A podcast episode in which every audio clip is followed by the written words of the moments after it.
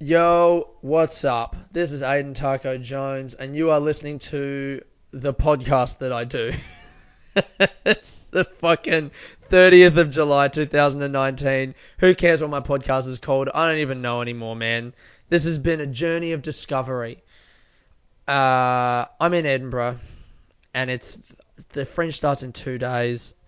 I'm so fucking excited. This week on the podcast, I got a conversation with me and Anna Barros, who's a Melbourne... Well, she's a Berlin comedian. She's from Melbourne, but she's whatever. We talk about the Berlin comedy scene. It's a great chat. I've, I just want to talk about Edinburgh. I'm here. I got in on Friday. I did the weekend at the Monkey Barrel. Oh, my God. What a fucking weekend of gigs, dude. That Saturday night... I was like, that's one of the best shows I've done this year. And then the Sunday was just like another level, insane. Fuck, what a good show. All sold out. The Fringe is like starting, so people are just buying tickets. Like, who even cares who's on the lineup or what the show is? People just want to see shows. And um, Liam Whitnall on Sunday destroyed. My God, did he destroy as M C. Rick Molland on the Friday and Saturday night shows, amazing as well. Uh, Dave Tosonis, the big Dave Tosonis, opening up with with his weird Canadian voice. Oh my God, he has the most annoying voice in comedy. um, but he let me crash on his couch, and he's a great dude. I don't just like we just had a group of like twenty Australian comedians who have all come in today, hanging out in Bristo Square in front of uh, in front of the T V at building where the Gilded Balloon is in the middle of Edinburgh, just hanging out, drinking, smoking darts, eating awful Scottish food, and talking shit. And uh, I'm so excited. I've been waiting. Honestly, I've been waiting like a, for a month for my friends to get here. But it's like when I got here on Friday, since then, I've just been hanging out for all my friends to get here. And everyone's finally here. Everyone's shows. Shows are starting tomorrow, but most people's shows start on Thursday. And, um, I mean, right now I'm recording this at fucking twenty to eleven at night because I've just been putting it off, man. I've just been hanging out all day. People have been coming through. There was a, a fucking cafe opened its doors today, some cafe in Edinburgh, so they were giving out free, free everything. Free coffee, free cakes. We went in there, had some free stuff. We put up posters. I jumped over a barrel. I was singing the Mario tune. I didn't realize it was the Mario tune. I thought it was the Donkey Kong tune. Who cares? Do you know what I mean? This city is magic. The Fringe, this is the most magical time of the year, man. And I, for the for the only time in the year, am about to have a disposable income. I'm about to have money. M U N I E, money, dude. Oh my God, I can't wait. There's shows starting. I'm about to do, I have over one hundred twenty shows booked in the next twenty-five days. Do you understand? This is Christmas, New Year's, birthday, Hanukkah, everything. And it's about to start. And I've been traveling for two months. And and we just got into our flat today, and we set our beds up. Then one of the mattresses doesn't come until tomorrow because I fucked up the ordering, and I got to sit in all day and wait for Ikea to deliver us a mattress. And we get a grocery delivery. That's so exciting! Food, we got food coming. Um, oh. I'm gonna go try and see some shows tomorrow. I wanna see. I wanna see. I wanna try and see like three or four shows tomorrow. I don't have a gig tomorrow, so I'm just gonna try and see uh, Alfie Brown. I wanna try and see Lisa Traeger is at the same time as Alfie Brown, so I can't see them both. I don't know. I wanna go see some stuff that I've never even heard of. I wanna buy some tickets. Oh, so good. Oh. Um, the last week, uh, the last bit in Berlin was, I mean, I had the best time in Berlin. Doing all those shows was amazing. On, uh, I think, Wednesday, it was so hot. in Berlin, and uh, me and my mates from the hostel, who I really found a good group of people at that hostel, man. Oh my God. When we went out to, I was talking on the podcast last week in that interview, um, and when I, we tried to get into the Kit Kat Club and didn't get in, and our little crew from the hostel, this one girl had black nail polish, so we all painted our our, our nails black, and um, that was like our little gang, you know. And I did the gig at the Monkey Barrel on Saturday night, and I I, I, I don't I mean I know that you can get nail polish off, I know that, but I didn't know it, you know, like it's not in the forefront of my mind, so I wasn't thinking about it. I was just like, I guess my nails just grow out, and eventually, you know, I cut the last bit of black off, and then I don't have black on my nails. That's w- what my thought process was. I know if there's any girls listening right now, you're just laughing and calling me an idiot. Um, yeah, I just I didn't think that. I get, yeah, I just was like, I guess my nails are black now until they're not, you know? I didn't think that you can go and buy nail polish remover from the chemist for like forty cents. Um, so I've just had it for like a week and a half now, and it's flaking off, but it's still there. People keep asking me, why are your nails black? I'm like, I don't know, dude, I was in Berlin, all right? Nuff said, brother. Nuff said, babe. You should get it. You know what Berlin's like. Ugh, why am I talking like that? Um, so I, was, I did the gig on Saturday, and uh, I was outside having a smoke, and some dude came up to me. This group of guys was so drunk. One of them, I asked him for a cigarette, and he was just like, man, take some more, and gave me five cigarettes. It's just like, pulled a bunch out and just put them in my hand. And then his mate came up to me and went, dude, he pulled me to the side and like whispered to me, like, man, I've always wanted to paint my nails black, and I've I've just I've always been scared, and I think after seeing you with black nail polish, I think I'm gonna paint my nails black. And I just I didn't have the heart to tell him, like, man, I was just trying to fit in, you know, I was just trying to fucking have some friends. Wanted to consolidate the friendships I'd made in a new city because I felt lonely. I'm not trying to make some sort of statement about my sexuality here. I it felt weird, like, inspiring some dude, like he's thought about it. Is that the thing that people think about? They're like, oh, I don't know, I'm too scared to paint my nails black. Is that a, is that a statement? Does that mean anything in the fetish community? You got black nails, so you like to do it at night time. And then all the other people who like to do it at night time see you, and they're like, fucking at midnight, this guy's going to be there under the big tree in the park. We're all going to we're all going to lick each other. I don't know. I just it's just nail polish, right? I don't feel any different. Do I? Or maybe I feel more me than I've ever been before. This is how I find out that I'm just I just I just love it. A part of me did did consider, like, maybe this is my new identity. Like, I'm just I'm the dude who paints his nails black now. Would I wonder some people haven't no like some people haven't said anything. And then some people just go, hey, man. And I'm like, yeah, the nails, I was in Berlin. Does it mean more than that to me? I don't think it does. I think I was trying to fit in with my new friends. It just is, I guess it's a thing that people really notice. I, I really didn't think anything of it. But now that it's outside of the situation, I feel like, I don't know. I feel like it was weird. I think I talked about this last week, but it was weird being in that that gross fucking ribbon get-up that I had on, and, and having those, like, two groups of dudes separately come up and, and be aggressive towards me, you know? Like, I think I felt for the first time what it's like to be someone of a, of a non-mainstream gender identification or sexual... I don't know why I'm putting that voice on, because that's actually kind of what it felt like. I got, like, a little taste of, like, oh, that's what it's like when people act aggressively towards you because they think that you're gay. And maybe that's what this nail polish is as well. I'm trying on a little bit of someone else's identity. Is that okay? Am I, is that like appropriation? Am I appropriating someone else's identity by painting my nails black right now? Because this is what people in the fetish community or the set, there's a community of people who just fuck. And that's their whole thing. That's their club. They just go to places and fuck. Man, my friend, who's a, a woman, I guess, or identifies as a woman, or whatever, she's got a vagina, they, uh, they them, the person who I'm friends with has a vagina. And I hope that they would be comfortable with me disclosing that sensitive information. To be honest, people who are in that community, they don't give a fuck who knows what they got. They're like, yeah, I got a dick. These are the dimensions. This is the flavour of my penis. And this is how it works. What do you got? And let's see if they match up. They fucking go for it. They fuck like it's like trading cards.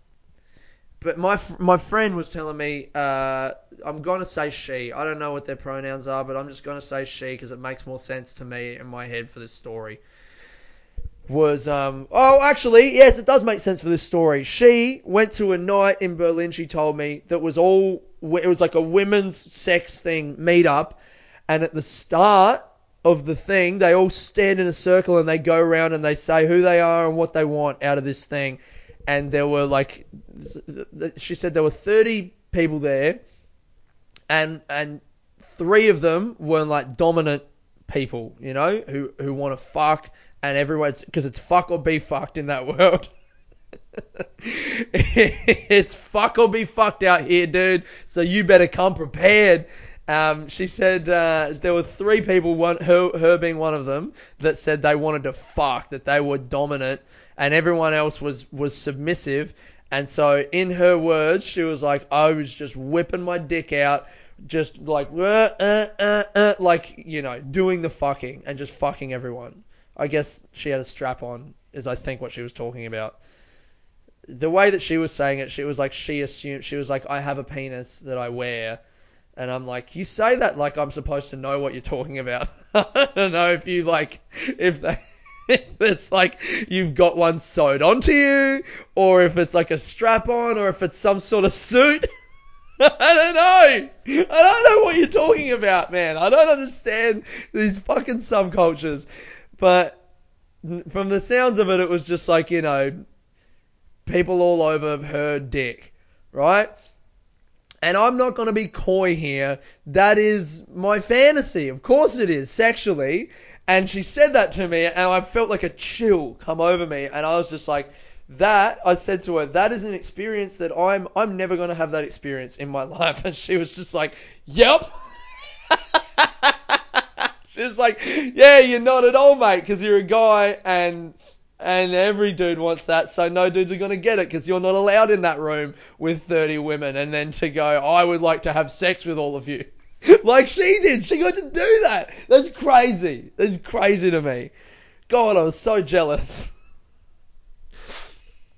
She goes, unless, yeah, she goes, unless you get a fuckload of money, you will never get to do that. And she looked at me as if to say, sucked in. Fair play to you, mate. Oh, my God. Chills. Literal, a shiver down my spine. Just in contemplating that. Anyway, I don't know if people want to hear about this.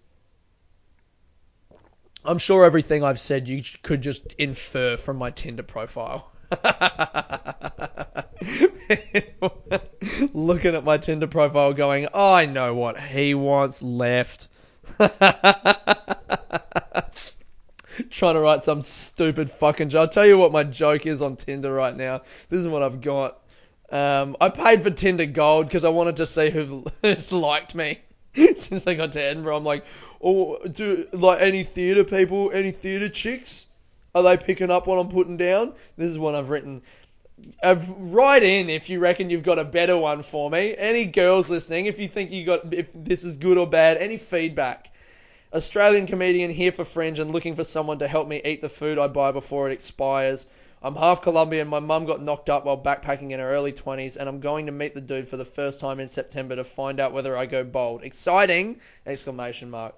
I don't know if that's good to put there. I, I don't know. I feel like I want I feel like I want to show people like a little bit of who I am and like my identity. I think the first one's a good joke. I did have Australian comedian here for Fringe. Uh, looking for inspiration, these pathetic breakup poems aren't going to write themselves. But I felt like that was a little bit too sad, you know? It was too like, oh, sad boy. I'm not a sad boy. I'm I'm a I'm a happy young man. I feel like I'm in middle young age right now. Rather, I'm not young anymore. I'm just a man now. I'm twenty-eight. I'm just a man, aren't I? I can't say young man anymore. I mean, that's evidenced by the um, the ages of women that I match with on Tinder now. It's no more twenty-two. It's all about that twenty-six now. And the fact that every conversation I overhear in a hostel now is just like getting more and more. I'm just like, ugh, I hate you. It was so nice to meet people in that hostel that were traveling by themselves. I got not, man, in that Berlin hostel, the fucking eighteen-year-olds in this hostel. Dude, there was a bunch of eighteen-year-old Irish dudes and then, uh, no, Scottish dudes. That's right, Scottish dudes, Irish girls, all eighteen. And we didn't get let into the Kit Kat because I was wearing ribbons. They didn't get let into Kit Kat Club because... Because they rocked up in a group of sixteen. sixteen. Where does sixteen people get into anywhere? If they were, if you got rocked up to with sixteen people to fucking McDonald's, they wouldn't let you in. No, sorry, we're actually full to the table. We don't have a big enough table and you can't move them because they're stuck to the floor specifically for this purpose. They rocked up with sixteen and the bouncer just went, "How many are you?" And the first dude, they told me that The, their mate was just like sixteen, and the guy was like, "Well, you can fuck off." When has sixteen people been good news to? No way! Oh my god, what a nightmare! They've probably fucking like ten of them were like, you know what? That is fair. If there's sixteen people, you know at least one. By odds, one of those people is just a piece of shit. There would have been fight. There absolutely would have been fights. Oh, you know what I heard about another club the other day? Someone said that uh, a bouncer said to them on the way into a club, they were like, "Oh, how many girls and guys in your group?" And they had like a decent ratio, so they went in and the bouncer and they were like, "Why do you do that, by the way?" And the bouncer goes, "Well, if there's uh, if there's not more girls in here than guys, then the guys get too drunk and they fight each other." If there's not enough, like if there's not enough girls so that every dude can be talking to a girl, that how fucking crazy is that? On a practical level. Like, all right, we're all for like gender equality, but it's like on a real level, this bouncer knows from experience that if there's more guys than there are girls, guys are going to start trying to talk to girls that other dudes are talking to or with, and there's going to be fights. So there needs to be more girls in there to guarantee the safety of everyone present in the bar. Fuck, that sucks. Isn't it? How how do we fix that? You know? There's not, like...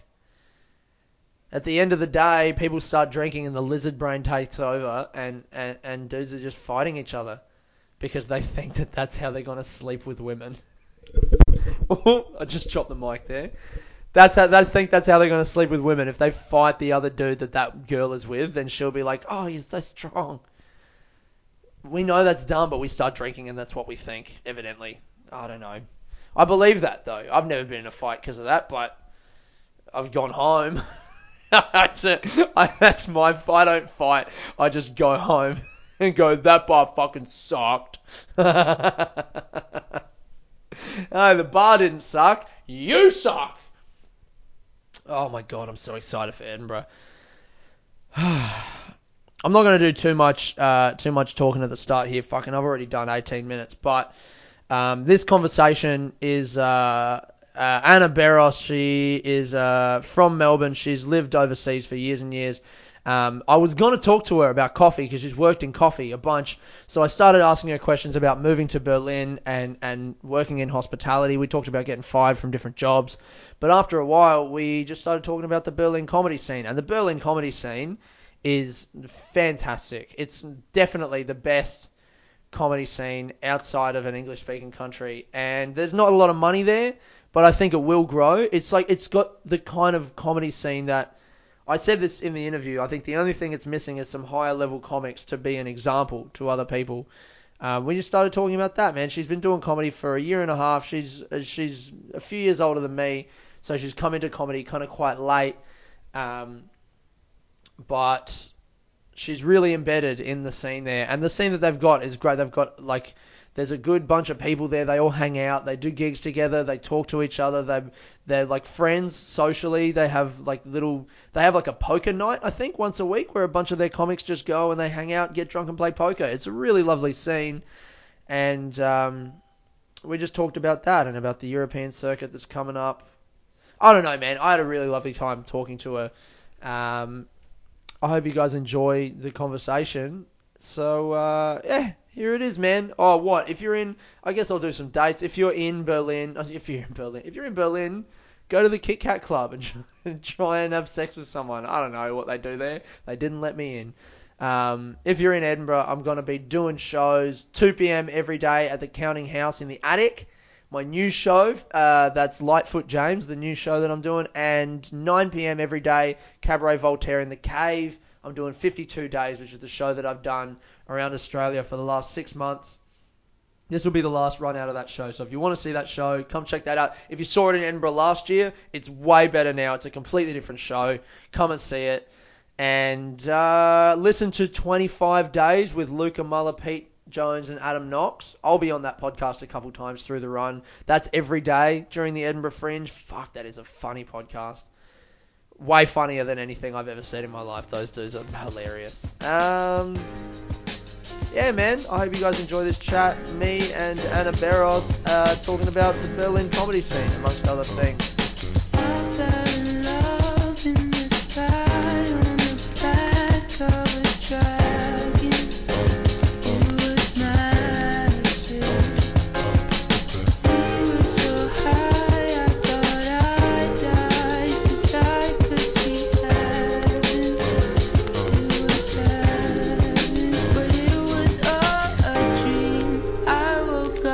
My bed, it's so damn hot in here.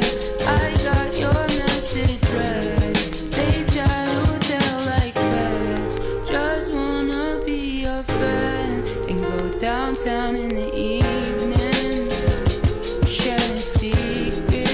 I promise I'll feature. Just stay inside my vehicle. I can drive wherever. Before I'm done here, like technically what we did here was like a downgrade on some levels because I had my own apartment in Kreutzkerns for two years. Was that, is that in between Kreutzkerns and New Code? Yeah, it's like the that border, yeah. Wanky name for it, but sure. It's that border um, area where the Turkish market is and the canal is. Oh, that's so nice. Yeah, yeah, I love super, that spot, super, yeah. Super, yeah, super yeah, nice. yeah. Yeah, yeah. And so I was very, very, very lucky having that apartment for two years, but the apartment was nowhere near as nice as this place, and I have two beautiful housemates that I live with that are super interesting, Great. chill, clean, considerate, and yeah. Yeah. I get to speak German with them. Oh, really? You speak yeah. good German? Uh, I know. I wouldn't say I speak good German, but, but you can I, do, I survive in... You can do, get it done? Yeah. I, yeah, I work it. in German. Did you uh, live in a nice place in Melbourne, though? How old are you? I am thirty-two. How old are you? twenty-eight. twenty-eight. I thought that. So... Did I live in a nice place in Melbourne? Yeah. Yeah, I lived in... Um, Yeah, like I lived all around, right? So I grew up in Brighton. Like, I avoid telling people so bad. That's so real funny. Yeah. But like we came over from New Zealand, we were in Brighton, and then I moved out as early as I could uh, when I was like nineteen, and I was in North Fitzroy and mm-hmm. in Brunswick, and then Coburg, and then Richmond. So how long until you were out of like grotty share houses? Uh, I'd say once I was like twenty. Well, there were some good patches. There were good patches and the bad patches, right? But, yeah. Um, for the last sort of four years, I had I had a place in South Yarra for three mm. three years. That's pretty solid. Um, I didn't wasn't a big fan of the community and the vibe there, but nah. it was a huge. The rent was really cheap, and it was this huge ground floor apartment, and I had a garden. South and, Yarra. Yeah, it was it was on it was on Punt Road though.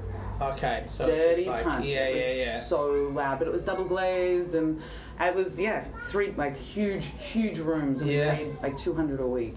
Oh, that's like, yeah, okay. It's not like cheap, cheap, but it's like, yeah. But for... two hundred dollars a week, yeah, yeah, yeah. yeah, yeah and you're yeah. there, and you're next to the train, and the, and there's trams and shit. Yeah. Yeah, that's And sick. twenty-minute walk into C B D. Yeah. Yeah, C B D. C B D, C B D. I know. Now it's like, C B D's uh, now, know, people you know are only talking about you know C B D in relation I, to weed now. I uh, was talking to this girl yesterday, and she said, uh, she was staying at the hotel, and she called it the Park Plaza, um... Park Plaza, Wall Street, Berlin, Mitt. Mitt. Oh, adorable. And she's just from Sydney. And she Mitt. kept going like, yeah, we're just going down to Mitt. And I'm like, oh my God, oh, man. Baby, it's not That's French. savage. It's not French.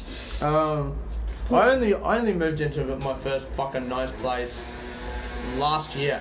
So where do you live in Melbourne? I live in East Brunswick. Of course you do. Yes, I do. Mm. with uh, with my second best friend Blake Freeman. Blake Freeman, who is a comedian. Okay. Um, but like all before that, like that's why I was just like, did you land or did you just get to the age where okay now you have a nice place? Because I feel yeah. like your early twenties is just like you live in pieces of shit. Oh man, I moved so much in my early twenties. Yeah. I moved at one point ten times in two years. In two years. And I never had a car. Yeah. And my parents, my parents hated me. Oh, they just helped you move? Oh yeah. Oh dude. Every time I'm indebted to them so much just for just every for single them. time. Every single time oh, they moved brutal. me. Brutal. Yeah. Or my brother. Or my brother. Once every brother, like yeah. three months or two months. oh well, my god! The, yeah, I was like really the bad. bed, the wardrobe, the bed, the wardrobe that I didn't unpack. You know, I was like, oh, I'm all packed, and they're like, Anna, there's clothes in all of these pieces of furniture. Like, no, nah, it's fine. No, it's not. Okay. Yeah, yeah, yeah. You know, super hungover. Like, I was, I was, I was a pretty crazy mess in my twenties. Yeah, sure, sure. Yeah, yeah, yeah. Like just a lot of um, bar work as yeah. well as university, and then everything that comes along with it. Yeah, that. great. Yeah. I, I got my mum to help me move in London. Uh, she came to visit me in London, and on her last day in no, London, um, I uh, I moved out of the place that I was living in because like the fucking dude that I lived with was a con man, and he stole a bunch of money off people, Ugh. and then the place got shut down, Ugh. and so I moved into a warehouse, mm-hmm. and it was like maybe like a half hour walk away. And it was London, so I couldn't afford like anything, let alone stuff to move. So I put all of my shit on, uh, like, in a few bags, and uh, I got a skateboard, and I fucking balanced yes. all the shit on a skateboard, and uh, and got my mum at night when we were gonna have like our last dinner. I was just like, just help me move first, and then we'll do it. God, we're shit, aren't we? We're the worst. I feel so sorry for you. Oh, it's so funny. That's... My mum still brings it up. Yeah, yeah, yeah. Oh, my yeah, parents yeah, yeah. don't miss opportunities to... Yeah, yeah, yeah. There was one day where it was like forty degrees and it was the, the clothes still packed in the, mm-hmm. in the in the drawers and the in the wardrobe and...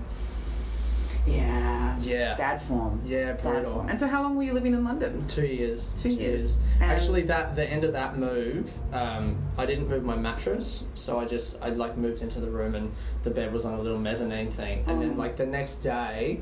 Because it was in a warehouse, so it was like this forty-year-old hippie lady and her Italian boyfriend and some other That's dude. Exactly was just the setup. Like, yeah, yeah. Um, oh, and, and some uh, this English guy who moved in the same time as me, but didn't actually move it. Like he got the room the same time as I got my room, but he didn't move in for like three months. And then when he did move in, he came with two moving vans full of like detritus, oh, like no. like speakers and old bikes and a boat engine, of course and just stacked. Of it was course. insane. But the day yes. after my mum helped me move all that shit, all of my housemates were there hungover the next day, and some random dude who they were like, this guy loves Australians, and I was like, dude, do you want to help me move my mattress from my old house to like here?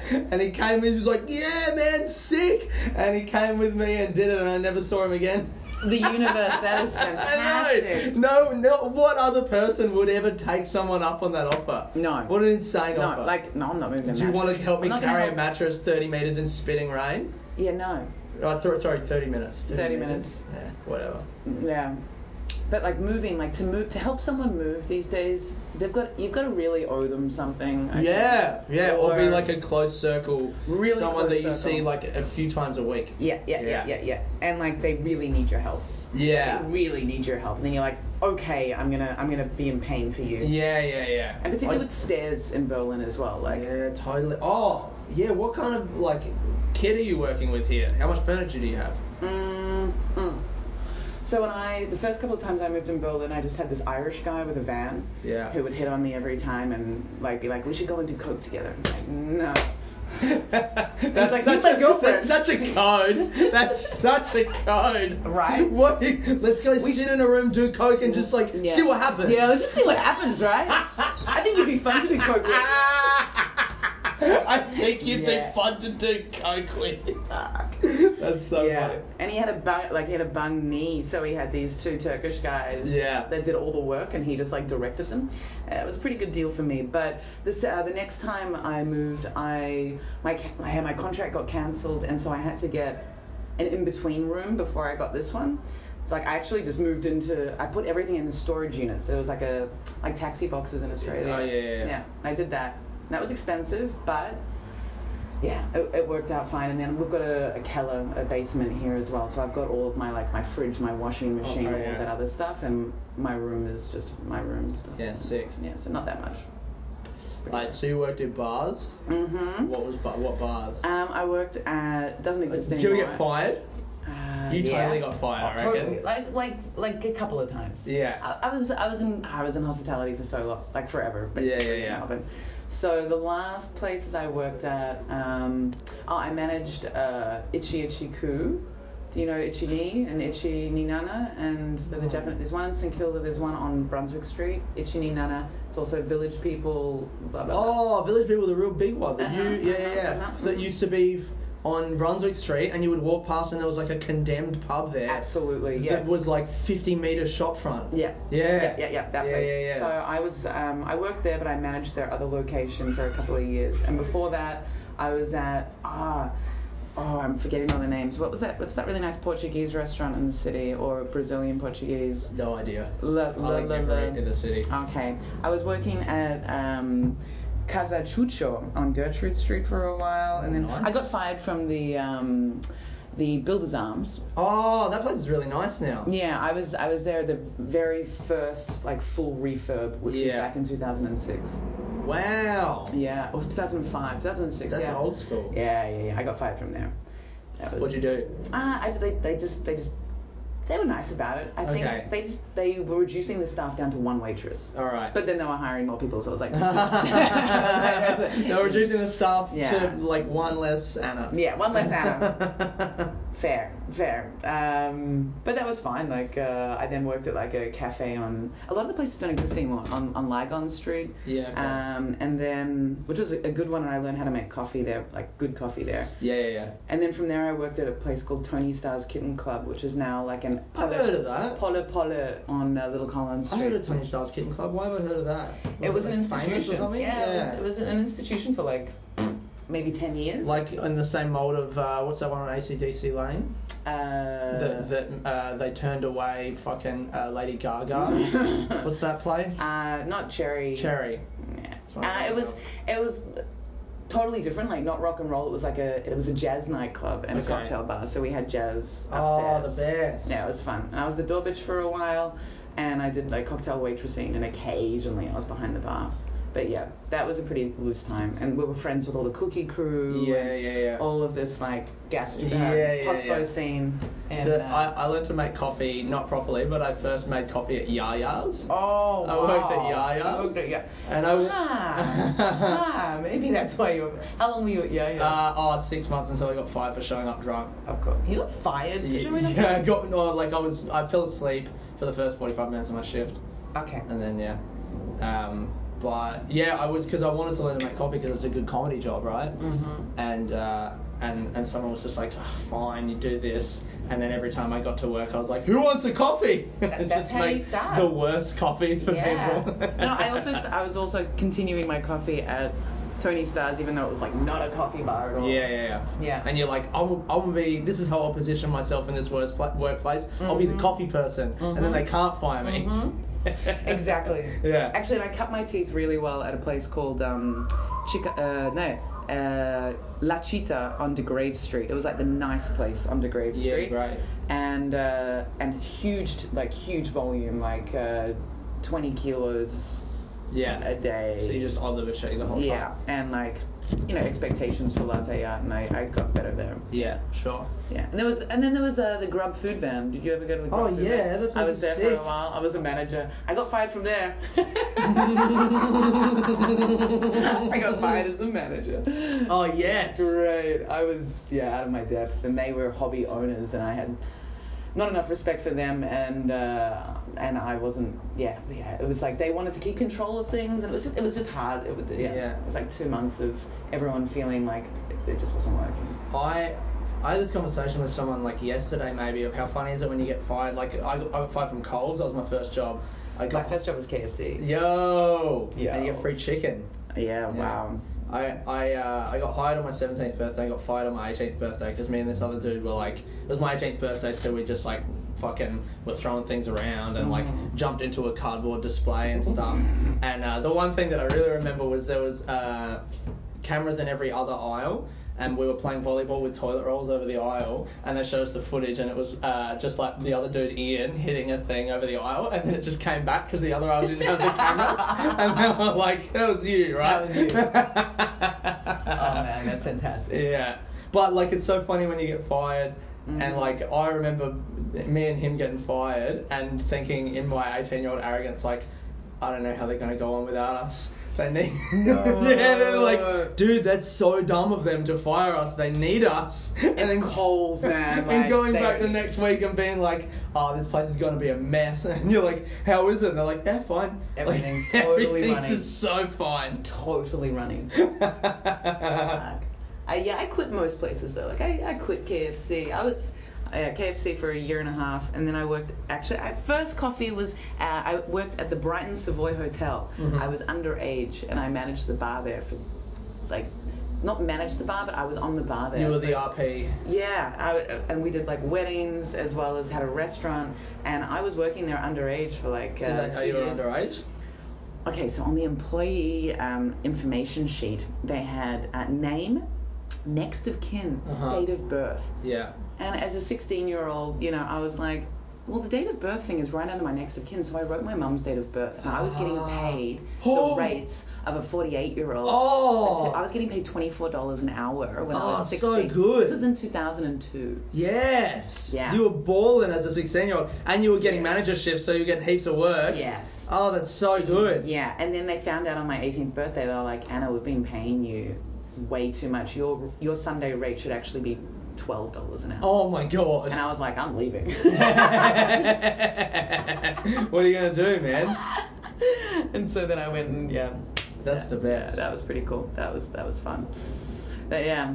But in Berlin, I worked at a cafe. Uh, I've only worked at one cafe in Berlin, which was a Vietnamese roastery. Mm-hmm. And then I ran some uh, pop-up coffee events as well. With, like, Vietnamese coffee? Yeah. Coffee from Vietnam. Like, they know the farmers. Made the Vietnamese way as well? Also, we did, the, like, the Finn coffee, mm. um, Finn filter as well. Um, but they had a... The main reason why I worked there was they had a, a three-group wooden and gold um, Slayer. And I never worked on a oh, Slayer. I don't know what a Slayer is. A it's Slayer a coffee machine, but yeah. I don't know what it is. Yeah, it's just like it's just like the Rolls. No, maybe it's like the I don't know Rolls Royce of or the Bentley of coffee it's machines. It's like a really funky one. Twenty-four thousand dollars for this wow. machine. So I just my relationship with that workplace was mainly with the machine. Yeah. Um, I was the token white girl. I was the only like. I always wonder how you get a job in one of those places. You know, you walk into a place and it's like. Some Asian lady and what looks like her son, mm-hmm. and then like you know some other person. It was more like... like the cool Vietnamese hip hop boys. Okay, okay. And like the the manager when I worked there is a model who's now in Vietnam modeling. Wow, yeah, yeah, yeah, sick. Yeah, yeah. So it was kind of they're, they're kind of like a, it's super cool, you know, East German Vietnamese because yeah. there were a, there was a huge amount of um, Vietnamese migration. Yeah, because they actually invited them over because of the Soviet Union. Okay, and because of the communist government in. In, in Vietnam, yeah, there was this whole like, yeah, come over to Germany and we'll tr- give you free education and board, and then you feed the economy here. Yeah, great. And so, yeah, that's why there's so many Vietnamese in, in, in Berlin. And, I used to be a tour guide in Melbourne, and I remember the first time I met a Vietnamese German person. It was one of the first times I'd heard uh, an accent that didn't match the face, mm-hmm, and mm-hmm. she was speaking English with a German accent, and mm-hmm. it blew my mind. Yeah, yeah. So I think I had a bit of a Vietnamese accent to my German for a oh, while. Oh, really? Yeah. That's fun. Yeah. But I actually learned my German from a Syrian refugee. Yeah. Is like my best friend here. He, uh, uh, my my my oldest friend, the reason why I, I moved here, like the person who I knew when I moved here, um, she's from Scotland. I met her in Australia. We worked at Tony Star's Kitten Club together. Mm-hmm. Her boyfriend was the manager. Her ex-husband was the manager. Great. And uh, anyway, she moved here. And then she was doing work with this refugee organization, and she met Usam, and he really needs English. Yeah. And I was like, I really need German. Did German, the exchange. German. Yeah. So we just. Oh, that's so nice. We'd meet up once a week. We still meet up once yeah. a week, and we just drink beers and take notes. And because we've both like studied the like, I'm an English teacher, so yeah, yeah. I moved into English teaching to get out of um, hospo in Melbourne. Okay. Uh, and so I got my CELTA and blah blah blah. And because I studied languages, right? Yeah, so it was sure. like, how can I use my language brain? Yeah, yeah, yeah. Um, and so, yeah, learning with, like, teaching him English and then him teaching me German, because he had to learn German through the inter- integration process. And, sure, so he knew exactly how German worked and stuff. Yeah, and so that's how... So I think I've actually got maybe a bit more of an Arabic accent to my German sometimes. But, uh, yeah, so that's how... Do you talk German with the kids at your kindergarten where yeah, you work now? Predominantly just yeah. German. I'm supposed... To, I'm an English teacher okay. there. I'm supposed to teach them English, but... Like, there's only so much you can do when they don't understand. You yeah, have totally. to revert to German. Yeah, yeah, yeah. And so my German's improved heaps in the last four months because I'm just... All, none of my colleagues speak English, yeah. except for the other English teachers. Yeah. So if I want to be understood, I have to speak German. You have to German. speak German. Yeah, and if you talk a different language to kids, they look at you like you're crazy. Yeah. Yeah, they're like, why aren't you talking? Yeah, sometimes I just speak Italian to them and they're like... like, let's really mix this well, up. What languages do you speak? Uh, I studied Japanese and Italian at uni. I did them through high school and then I continued and... You ready for my only Japanese phrase? Please. Boku wa otoko no ko ga daisuki desu yo. Boku wa otoko no... Otoko no ko ga daisuki desu yo. Ot... Oto... Otoko no ko... Yeah. Ga daisuki. Yeah. So... Do you know what otoko no ko is? Otoko no ko... Otoko no ko... Is it something to do with boy and child? Yes. Yeah. It's yeah. Like me- boys. Yes. Yeah. It's, I, I like, like little boys. boys. Yeah. No, Dice, you love yeah, little boys. Yeah, I love little boys. I'm all about them. We learned Japanese oh, in high school terrible. for three years, and we learned all the compartment phrase or like bits of that mm-hmm. phrase, and I put it together mm-hmm. and I said it to my Japanese teacher. Like I was all excited, like look at the phrase that I made, and she was like, "We do not say that." Don't say that. She was angry. She was furious. Miss Gilbert did not daisuki desu yo. Miss Gilbert, of course, her name was Miss Gilbert. Miss Gilbert, the Japanese teacher. Yeah, she was furious. I love it. Yeah. Mm. Yeah, I tried to make some Japanese friends when I arrived here. There's quite there's quite a few like artistic Japanese people here, and like non-artistic, but like a lot of Japanese artists are here. Yeah, yeah. But uh, what's so? What do you you moved to Berlin three years ago? Why'd you move? Uh, so I always wanted to leave Australia. Like I like I went for I studied Japanese and Italian. So the idea yeah. was Japan or Italy. Yeah. And I went or like traveling around for a, a year. I traveled the world. Like I did you tra- So you, did you travel in your twenties and do that whole thing? Or when I was twenty-five, I traveled for like a full year. Yeah. And uh, did Japan for like two months, and then the U K, and then Europe for six months. Three months of which I stayed in Istanbul, uh-huh. and then the States. And the I, that was to decide what I wanted to do for my honours year. So I went back and I, I did a an honours thesis in Italian comedy films, actually. Oh, really? Yeah. I, What's I, the best ones? Uh, the best ones? Oh, there's so many good ones. I'm a massive fan of Roberto Benigni, and uh, right. his eighties films are so good. Like, he's got a film called The Monster, yeah. The Monster, and he's just this weird... normal guy who everyone thinks is a serial killer because he acts so weird, and it's this yeah. great like uh, kind of slapstick mistaken identity. Mm-hmm. But then he's also got this great film called uh, Il Piccolo Diavolo, and he plays the devil. Sure. But like super funny, and he um he he uh, what is it when you when you go into someone you possess someone he yeah, possesses yeah, yeah. people. Yeah. And, yeah, but he's like funny and tricksy. Yeah, yeah, yeah. yeah. Um, so is that like, because people always ask, this is probably a real hacky question now, mm. because people always ask me, and I'm like, no, but uh, do you reckon there's a difference in the sense of humour between Italian people and like whatever? I think there's, I think, I think there's like differences in form expectation and like, yeah, let, I'm not sure. Like, what do Italians want out of a comedy? I think it's generational too, though, right? Like, and it depends on what's happening in society. Yeah. So I think... In, so, ter- in terms of content, but, like, in terms of actually what they find funny. I think what they find fun... I think what everyone finds funny is just what's topical and relevant. Yeah, or relevant to their lives. Yeah. So because people, people are always asking me when I'm touring, like, oh, what's the difference? Especially, like, England. I think as English people think so highly of themselves. They're like, oh, mm. dude, this is, like, the English sense of humour. Like, can you, like, mm. make British people laugh because you're Australian? And I'm just like, dude, it's the same it's the thing. Same. It's the same. Yeah. It's just, you, you've got to have some level of awareness of what's happening in the society. Yeah, like, yeah, yeah. You can't be making jokes that... you know, a show a lack of yeah, a lack of awareness. Yeah, yeah, yeah. yeah. Um, but I think yeah, comedy's the same. Like you, like it's yeah, you can just like surely if you can uh, make yourself be understood mm-hmm. in the language with, that the jokes are written in, mm-hmm. then you can make people laugh at those jokes. You know, exactly. and yeah, I don't think the thing there's there's a lot of conversations about German comedy being uh, not as good as English comedy. Yeah, and like I don't think that, but I don't know it well enough to really critique it. Is your German good enough to do German comedy and be in that world? I've been to one German show, and that was like six months ago. Yeah. And I understood eighty percent. Mm-hmm. I understood most of the premises, and then the punchline was a bit like, oh, yeah, yeah, that's, yeah. that's frustrating. Yeah, I'm, totally. I'm really not sure what what punch there. But um, I actually started translating my jokes into German last weekend. Oh. Right after a good friend advised me not to do German comedy. I was like, but I want to do yeah, it. Fuck and, you. Yeah. And, and then I had several people this week just randomly bring up Eddie Izzard, and I'm like, that, that's interesting. Yeah, of course. That's interesting. Like, well, I mean, of course, but that's the touchstone. Like, you mean in the middle of a conversation about how you were translating your jokes into German? Yes. Or and one was completely like just it came up and I was like, ah, that's the, yes. And then another person brought him up when I was talking about doing other uh, comedy in other languages. Yeah, yeah. Um, but I def I'm going to go to Italy uh, this year in October and do sets in Italian. Yeah. That's going to be way easier. Are you Italian? No. You look Italian. No, but yeah. No, Croatian background, but mainly English and Scottish and Irish. Okay.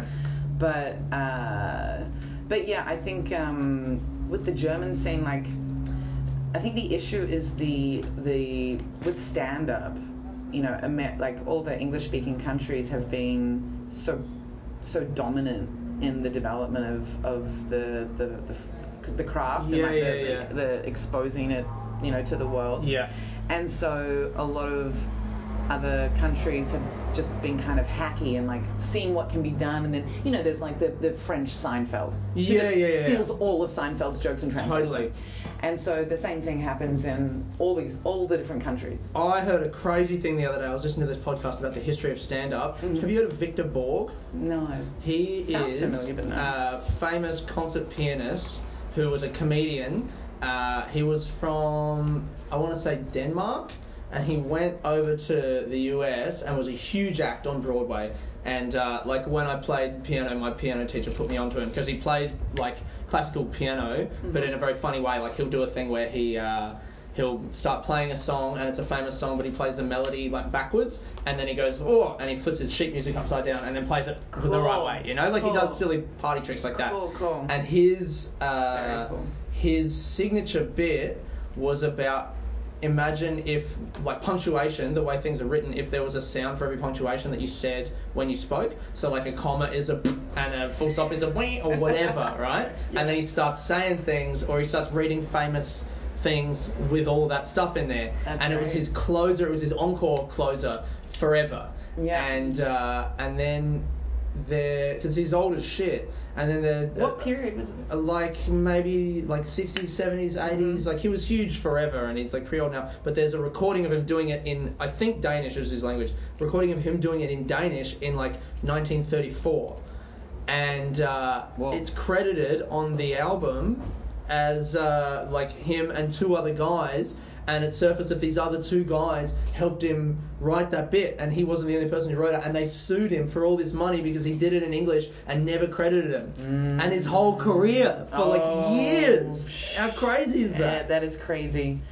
Man, like, art is derivative, but you gotta credit people. Yeah, but of course he just left. And I mean, back then, I mean, even now you'd be like, well, you're gonna get found out. But imagine going to America in like the forties and being like, I'm from this fucking country that no one's ever heard. You might as well be coming from Mars, yeah, you know? Absolutely. As if a Danish person's ever going to go to America and hear your bit. Yeah. No way. No way. Yeah. Nothing, so he just no. probably did. He probably wasn't even malicious in doing it. I, no. I, he probably was just like, I'm just going to do this. He didn't even thing. know how to credit people. Yeah, yeah totally. So. That's very cool. Yeah. Victor Borge. Victor Borge, yeah, look him up, man. It's a great it's name. It's kind of like Zsa Zsa... Zsa Zsa Gaboring. Gaboring. That's his name, right? the, what's, the, what's the woman, the sassy woman from the seventies? Zsa Zsa Gabor. Yeah, Zsa Zsa Gabor. Yeah, oh, no, Zsa Zsa Gaboring was my friend's Facebook name years ago. Great name. You know, one of those dudes who, like, is like, oh, my name's not actually Tony, it's Zsa Zsa Gaboring. Yeah, yeah. Zsa Zsa Gaboring. And he was, like, such a fucking hipster about it. Mm-hmm. Yeah. Mm-hmm. Yeah, yeah. I wanted to then say the name of an ex-boyfriend's uh, Facebook name. I'm not going to do that because no, he's in Melbourne.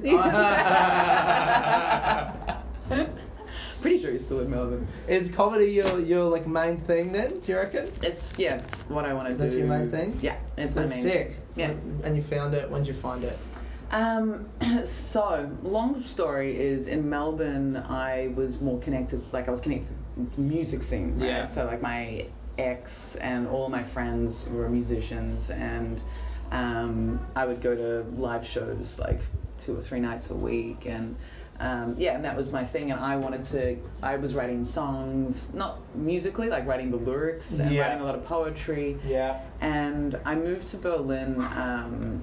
Uh, like I was supposed to move to Italy, mm-hmm. and then I was in Italy after I visited Berlin, and I just couldn't stop thinking about Berlin, and then I had yeah. two really vivid dreams that were really violent, and I woke up from both of them being like, I am moving to Berlin. Yes! To to Berlin. Yes, man, I love that. Yeah. And, uh, and so that was in like July, and then I moved in the January, so I had six months to pay off all my debts, sort out my divorce, uh, all of this oh, stuff. You were married and divorced? Yeah. yeah. Oh, sick. yeah, yeah, yeah, yeah. I only got divorced officially this year. So wow. Yeah. How's that feel? Really great. Yeah. Really great. Yeah. It was weird being. It was weird having a husband for almost three years that wasn't. Um, that yeah. I wasn't with. But. Um, oh, the, how long were you together? We were only together for two years. Uh-huh. We got married after nine months. Great. He needed a visa, okay. and we were in love. Okay. And uh, we were like, this is gonna work. Yeah, yeah, yeah. And then he ended That's up... kind of, you know what? I always, this is very frivolous and dumb, but mm. I always, because like when I was young, I loved all those famous writers, you know, and they have like, especially Hunter S. Thompson, uh-huh. got married so quick, and I always fancied like I'd love to get married and divorced before I'm thirty. Oh yeah. This is like a fun thing that I did in my life, yeah, you know? And yeah, yeah. I mean, I don't think it's gonna happen, but uh, you got two years, man. You I got two. Yeah, I could. I got a six-month fucking infatuation period still. Totally. In me. Yeah. Totally. Totally. You're twenty-eight. Yeah, I met him when I was twenty-seven, and he was like thirty-four or something. Yeah. Okay. And, um, and he was actually married when I met him. He was actually moving into the house that he bought with his wife the day after. Like we were at his house cooling party when we met. And house cooling? Like, he was moving into the house that he bought oh, his right. wife was... the next day, oh. and we... But they were in an open relationship, and oh, right, okay. stuff was rocky, and yeah. uh, I came along, and yeah. Wow, and he left her to be with you? Crazy. Yeah. And, uh, yeah. And it was a very, very unhealthy relationship for me. Uh, but I learned a lot of things about how I can earn money, and because uh, he needed, you know, time for his musical pursuits, so he would only work twenty hours a week, and I was working two jobs. And wow! We needed a new car, and he needed a new pedal board, and oh my uh, god! His visa was five and a half grand, you know, like. And like, you paid for all that stuff. Well, I was the main earner, yeah. Wow! And yeah. he was, and he was just waiting for his music career to take off. Pretty much. At thirty-five. At thirty-five, yeah, yeah, it's gonna work. Well, his music career had already taken off. He all was right. signed at sixteen. Right. He was a ses- session musician in the States for all of his like twenties. He yeah. he was already successful, and he was moving to Australia to make music that he wanted to make that wasn't isn't really supported in the States or, or, or Colombia. Sure. So, yeah. Um, so anyway, uh, moved to Berlin, and uh, no live music scene here. Yeah, really. Jesus, it's like well, there no, it's uh, electronic production, right? Oh if you yeah, wanna, okay, and the clubs and stuff. Like if you, you know, I had a, a couple of friends who are D Js. Do you know the guys that do, um, uh, like Simon T K? No, and no. Uh, they they do. Um, they're they're pretty big in, in Australia and Melbourne. I forget the name of their label. Sorry guys. uh, yeah, Simon T K, and there's another guy called Ed Ed Fisher, and then there's Andy Hart. Okay. And anyway, um, and there were, then my other friends had D J friends. It, like live music, like there's a few little bars. There's just not the venues to support live music. Yeah, yeah, yeah. Like but it's not Melbourne. A thing that people go out and see a live band. They they do, but it's just really small venues. The the, the medium-sized venues are all for electronic stuff. Oh. Like you just don't get venues that are putting on sort of that medium, like like, like you know, the corner or like the corner yeah. or um or, or, or uh, Howler. Howler, oh yeah, that's a great new venue. Yeah, Howler is or, sick. Um, uh, what's the classic one on Brunswick Street? Oh, the to- no, the tote. There's the tote. The tote's a bit smaller. The, no, the tote there. Or the, the workers great. club. Workers club. Or, I work there. Uh, you work there. I work there. No, I'm thinking of bar open. bar. Oh, yeah, yeah, and yeah, an yeah. old bar, yeah, and all yeah, of yeah. these. Yeah, like, all of those fucking they're institutions. Decent, decent, decent enough sized rooms where you can actually get like forty people in there, whereas yeah. here it's just... For like an album launch or so, like mm-hmm. your first album launch mm-hmm. or some shit. Mm-hmm. Yeah, yeah, yeah. And so it's a, these venues are able to support these, like, this building scene. Yeah. Whereas here it's like really small venues or massive venues, yeah. and there's none of this in between that helps lift the scene. Right. So, um, so anyway, I started uh, seeing. I was friends with someone, and uh, ended up, he ended up being my boyfriend, and he lived with a very good comedian here. Uh, Toby Asaman. I don't know him. Oh, he's been away German actually guy? since we've been here. Yeah, he's German, Pakistani. German speaking? Yeah. Oh, but, no, no, he does English comedy. He does English comedy, okay. But he now does German as well. Yeah. And so he lives uh, lived at the time also with another comedian from England, and then just by and I'd actually already seen him at a show. So my Scottish friend who I knew when I first moved here, she took me to We Are Not Gamoosed. Yeah, and I still haven't done that show, man. I keep coming here when it's not on. Yeah, it's a, it's a good show. It's a, well, it's it's obviously. You know what's crazy? I met a lady at a bar the other day. Actually, that Vietnamese place in Kreuzberg, Mister Something. Uh, it's on the street. I can't remember. Who cares? Who cares? Um. And I was, she, the way that we met was the guy came out and was like, oh, that's this much money. And I went to give him my card and he was like, no card. Mm. And I was like, what are you talking about? Because I hadn't realised that Berlin was like that yet. Mm-hmm. And uh, this lady behind me just goes, you can PayPal me money if you want and I'll fucking do it. And wow. I was like, how is that even? That's so open. That's like, that's really open. That's crazy, isn't it? That's, that's like great. Giving someone your address. Yeah. You know? Yeah. Um, but I don't have PayPal for my British card, so I couldn't do it. But we started talking. I told her I was a comedian. And uh, she was like, oh, I've been to, like, you know, these shows, but, like, I don't really like the Berlin comedy. And I was like, what shows did you go to? And she said, I went to uh, Gamoosed, mm-hmm. Gamoosed. And I was like, you didn't like it. She didn't like it. Everyone's been to Gamoosed. Like, any German that I meet has been to Gamoosed. Yeah. Like, some English friend, English-speaking friends been like, come to a comedy show. And it's, like, the one. But that's surprising. That's the first time I've heard someone say that they didn't like it. But... Um, but yeah, that was the first one I went to, and I saw all like the the main um, like the kind of godparents of the Berlin comedy scene. Mm-hmm. There. Who's the lady who runs that again? Carolyn Clifford. Carolyn Clifford. And Carolyn she does a comedy cl- comedy course. Exactly. Yeah. And Paul Salamone and um, Neil Numb as yeah. well. And who uh, runs Cosmic now? Yeah, yeah, yeah. He's he is the Cosmic Man along with Dharmander Singh, and yeah. then um, Toby was there. And after that night, I was so inspired, I started writing a T V show. uh, That's sick. Yeah. And did you have uh, some more violent dreams? Uh, no, no, no. I think weed has uh, blocked some of my dreaming in Berlin. Yeah. Weed is just everywhere here. But um, but after that, I was super inspired. And then I ended up being friends with Toby. And then the longer I was friends with him, I started going to more shows and supporting him. And then he was like... do a set, do a set, do a set. Yeah, like, yeah, the more yeah. you spend time around comics. Yeah, totally. And uh, and then I was like, okay, I'm going to do spoken word because I write poetry, right? Yeah. I don't have any jokes written.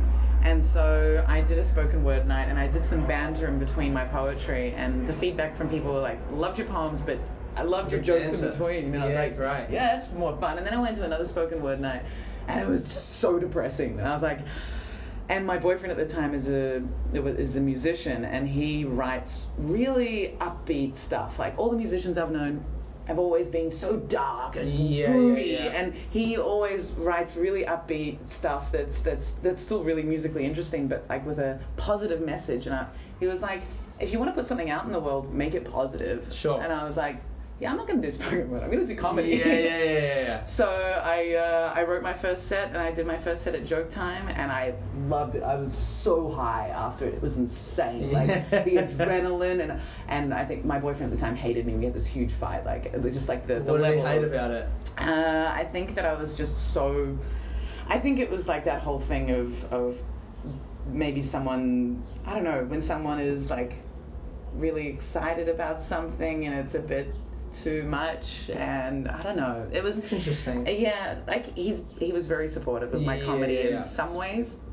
Um, we had we had some massive fights about him not coming to any of my shows after a while. Okay, I was like, just once a month, man, just once a month. Yeah.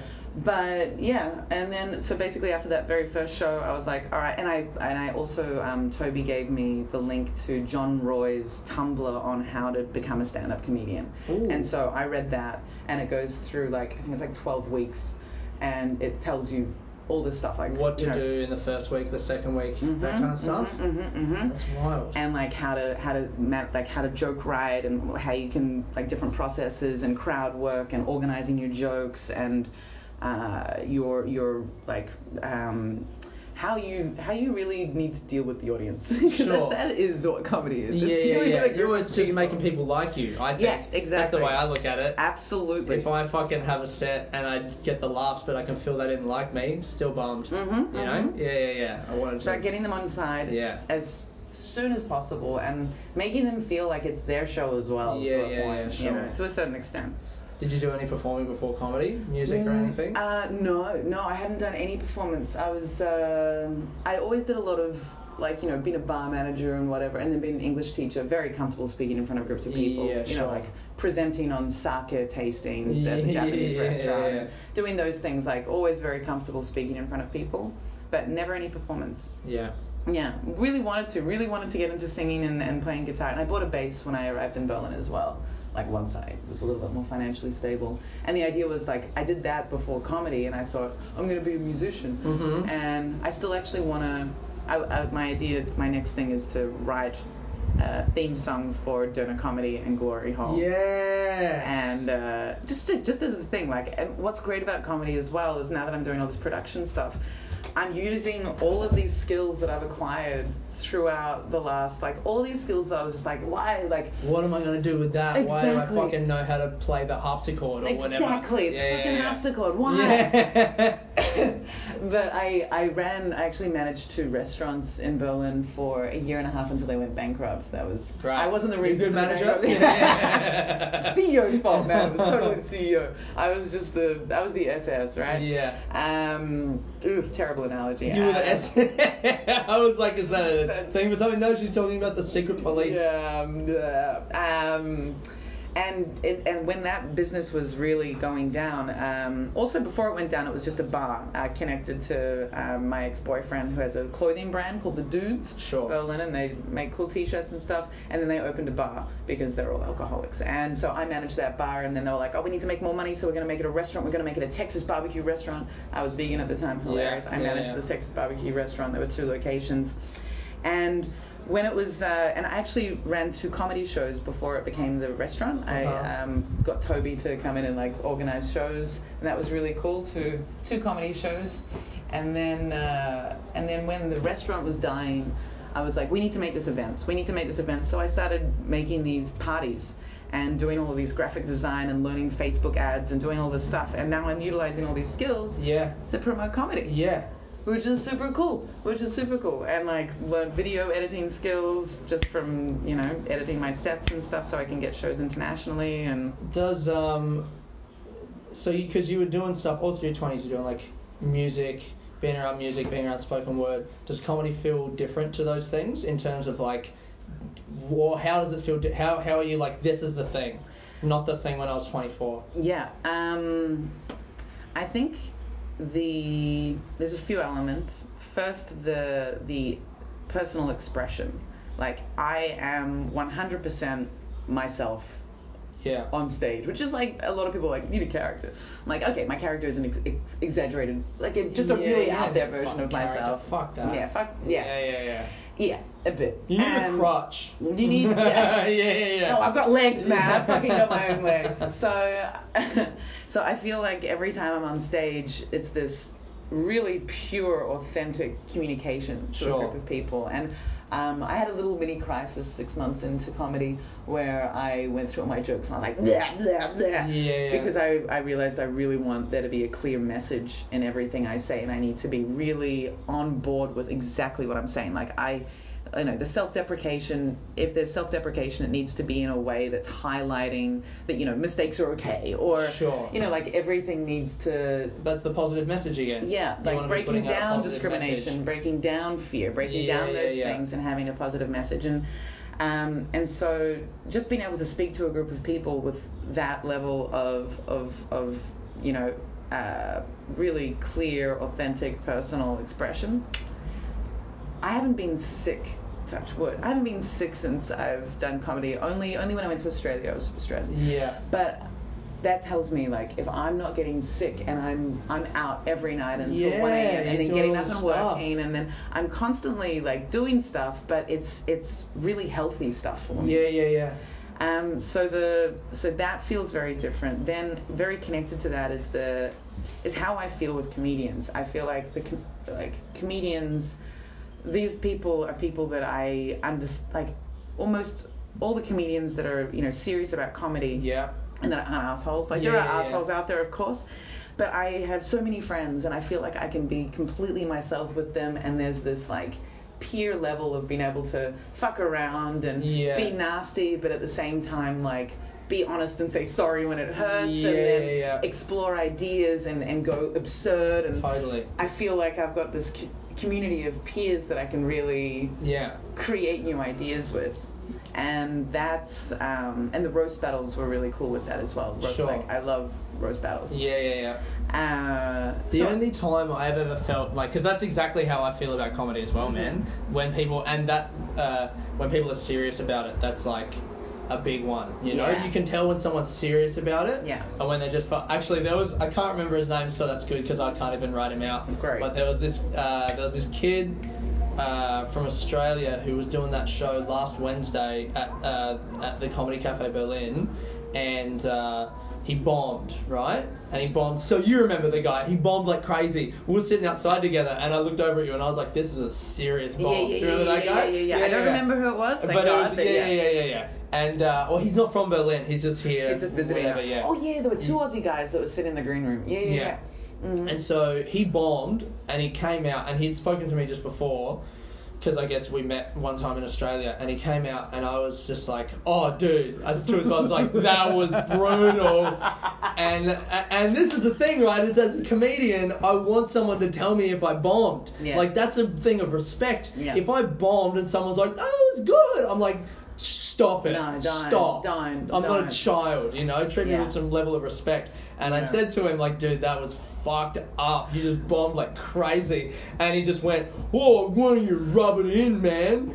And I was like, no, you didn't. He was like, man, it's not like the crowd were that great. And as soon as he said that, I was just like, oh, you're done. You're, you're done. Not a serious fucking, you no. don't care about getting better. No. You just wanted a little fucking a bit of approval mm-hmm. for people to like mm-hmm. you. You're not interested in the work. Yeah. You know? Yeah. Yeah. And also, yeah, it's like, blaming the audience, what the fuck? Like, okay, there Ooh. Are some cold rooms. There are absolutely cold mm-hmm. rooms. There are some times when you, you know, like I was talking to some British comedian um, whose friend, uh, he like he's Bennett Aaron, and uh, he, great guy, and we were talking about that, and how just sometimes there are rooms that, like, even the best comedian, you know, he's like, I was at the show and everyone bombed, like, everyone. Yeah, yeah, like, we yeah, just yeah. we just couldn't get them. Yeah. And They could, and there's and there's so many elements. Like, that's also why I love comedy. There's so many elements to analyze. You know, like yeah, there's totally. There's how unified the audience feels. There's how the audience is feeling about the host. Yeah. There's what the host is doing in terms of introducing acts. There's the temperature of the room. Yeah, Are they yeah, hungry? Yeah. Are they All tired? Stuff, you totally. Know, there's so many. But the whole thing is, if you blame the audience, then how can you get better? Absolutely. Because the only thing you can do is go, what did I do? How can I do it better next time? Exactly. That's why it's so fucking crazy to blame it. Yeah, yeah, yeah. It's, it's so re- dumb. It's so dumb. It's like, it's your opportunity. Like, every time you get on stage, it's your opportunity to yeah. make that work. Like, and, and a room when it's not working, I love watching that show, because especially if I know there's someone really good on the lineup, I'm like, what are they going to yeah, do yeah, to try yeah. and figure it out? Yeah. And I remember watching this. I was going to say something before, but I'll say this first. Um, I remember watching this show just before I moved to London. So I was like two years into comedy, and it was one of my last shows. It was a public bar, and I don't know if you know Nick Cody. He's one of the biggest comics in Australia right now. He's okay. huge. He's amazing. And he was even he was probably like seven or eight years in back then, in like mm-hmm. twenty fourteen. And he was headlining the show. And the show was like, uh, oh, I can't remember the guy's name. Asher Trelevin is this crazy comedian in Melbourne. I haven't seen him in years, but that show, he used to do weird shit. Like, he would dress up like a like a really German-looking, like Nazi-looking kind of guy, and, and come with like a tray of like food outside the town hall during comedy festival, and give out food to people as a way of making them talk to him about his show, right? Smart. So that show, he dressed up as a giant shrimp, as the M C, and he went on stage and was just like, oh, I'm a shrimp, woo!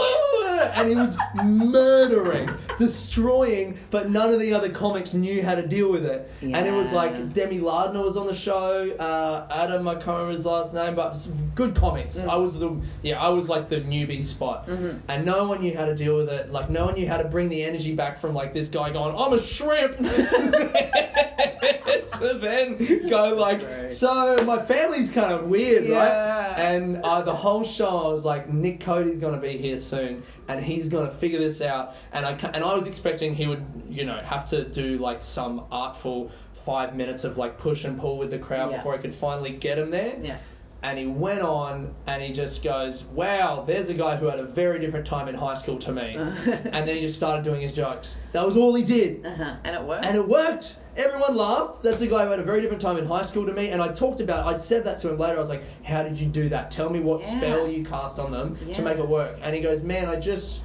they liked him, but I'm different to him, so I need to set myself up in opposition to what he's doing, but in a way that doesn't put him down because they still like him, and I, I need to show them who I am, and then I can do my jokes that are about that person who I just showed them." Yeah. Bang, done, Bang. one sentence. Yeah. That's the kind of shit that I fucking wait for in a yeah. room that's fucked, you know? Yeah, yeah, yeah, that's fantastic. Yeah. But the the the community of comedians is uh, the only match I've ever found for that is when I was like nineteen taking drugs in nightclubs. Mm-hmm. You know, the community of people that you, that was the first time. That was I like ever the hospo like, scene for me. Yeah, the hospo yeah. scene for me was also a community, and also like the live music scene. But I always felt on the outer because I wasn't really producing sure anything. So with the bar scene, yes, but I also like in the bar scene I fitted in, but there were you know like. Not quite the same, you know, like... It's, um, it's more of a superficial thing because at the end of the day, we're just drinking and taking drugs together. Exactly. Yeah. Exactly. And, you know, I was like, the, you know, the, the geek. I was like the, the political geeky one, you know, yeah. like I, I didn't really fit, fit in their idea of, you know, everyone else was just like living hard and with no ambition. Yeah. Hey to all you Melbourne bar scene guys yeah. of the late two thousands. Hey guys. How you all doing back there? Are you having fun? Uh, having fun in your barista it? jobs? Are those guys still doing it, do you reckon? Um, you keep in touch with any of them? I keep in touch with, uh, not really. Uh, some of them. Like, oh, I've got a good friend who now works at a vineyard. Yeah. And she's like a, a, a manager at a really beautiful um, vineyard in the Yarra Valley. And, yeah. Um, another aspiring actor who's still working hospo and yeah, doing yeah. tidbits and acting and...